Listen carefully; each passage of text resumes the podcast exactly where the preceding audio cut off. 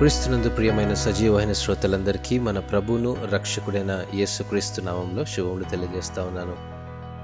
ప్రకటన గ్రంథంలోని ఏడు సంఘాలను గూర్చిన వివరణను రానున్న దినాల్లో అధ్యయనం చేద్దాం. ఒక్కో సంఘానికి తెలుపబడిన సంగతులను గూర్చి మనం అనేక సంగతులను ఈ యొక్క పాఠ్యభాగాల్లో నేర్చుకుందాం. అప్పుడప్పుడే అంకురిస్తున్న ఆత్మీయ సంఘాల మీద ఆనాటి రోమా సామ్రాజ్యపు సంఖ్యలు పసిమొగ్గల విశ్వాస జీవితాలను చిదిమేస్తున్న కొద్దీ రోజు రోజుకి పెరుగుతున్న విశ్వాసుల పట్టుదల ఎందరినో హతసాక్షులుగా మిగిల్చింది. ఆ క్రమంలోనే శిష్యుడైన యోహానును బందీ చేసి పద్మాసు అనే ద్వీపం అనే ఒక నిర్జన ప్రదేశంలో పడవేశారు. రాజులకు చక్రవర్తులకు వశము కాని ఆ పరిశుద్ధుడు ఆత్మవశుడయ్యాడు. ఆసియాలోని ఏడు సంఘాలను పరిస్థితులను గూర్చిన సంగతులను వివరిస్తూ ఆయా సంఘాలను వధువు సంఘాలుగా తీర్చిదిద్దుటకు అందులోనున్న లోటుపాట్లను సరిచేసుకుంటూ ప్రభువు రాకడకు సిద్ధపరచబడినట్లు ప్రోత్సహిస్తూ పరిశుద్ధాత్మ ద్వారా యేసు క్రీస్తు యోహానుకు చూపిన దర్శనమే ఈ ప్రకటన గ్రంథ సారాంశం. ఆనాడు యోహాను వ్రాసిన ఈ సంగతులను నేడు మనం ధ్యానించి నేటి దినములలో మన ఆత్మీయ జీవితాలకు మన సంఘాలకు ఎలా బోధించాలో అధ్యయనం చేద్దాం.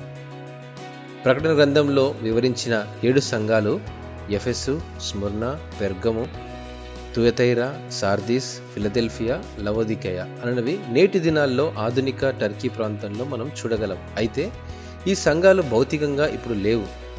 అయినను ఏడు సంఘాలకు వ్రాసిన సంగతులను అధ్యయనం చేసినప్పుడు ఈ దినములలో మనం పాటించవలసిన క్రమమును సరిచేసుకుంటూ చివరి గడియలో ఉన్నామని గ్రహించి సంభవించినయున్న ఎటువంటి శ్రమలనైనా ఎదుర్కొనగల దృఢ విశ్వాసమును వాటిని జయించగల శక్తిని మనం పొందగలం.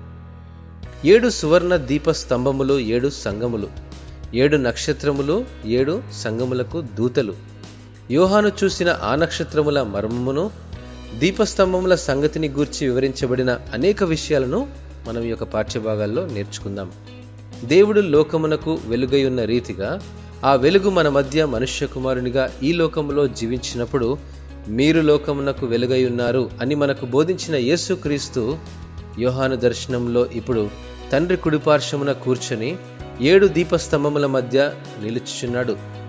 యుగ యుగములు జీవించుచున్న మన ప్రభువుకును అల్ఫా ఒమేగా అయున్న దేవునికిని మహిమయు ఘనతయు ప్రభావములు యుగాయుగములకు కలుగునుగాక.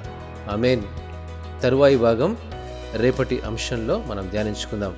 దేవుడు ఈ వాక్యమును దీవించునుగాక. ఆమెన్.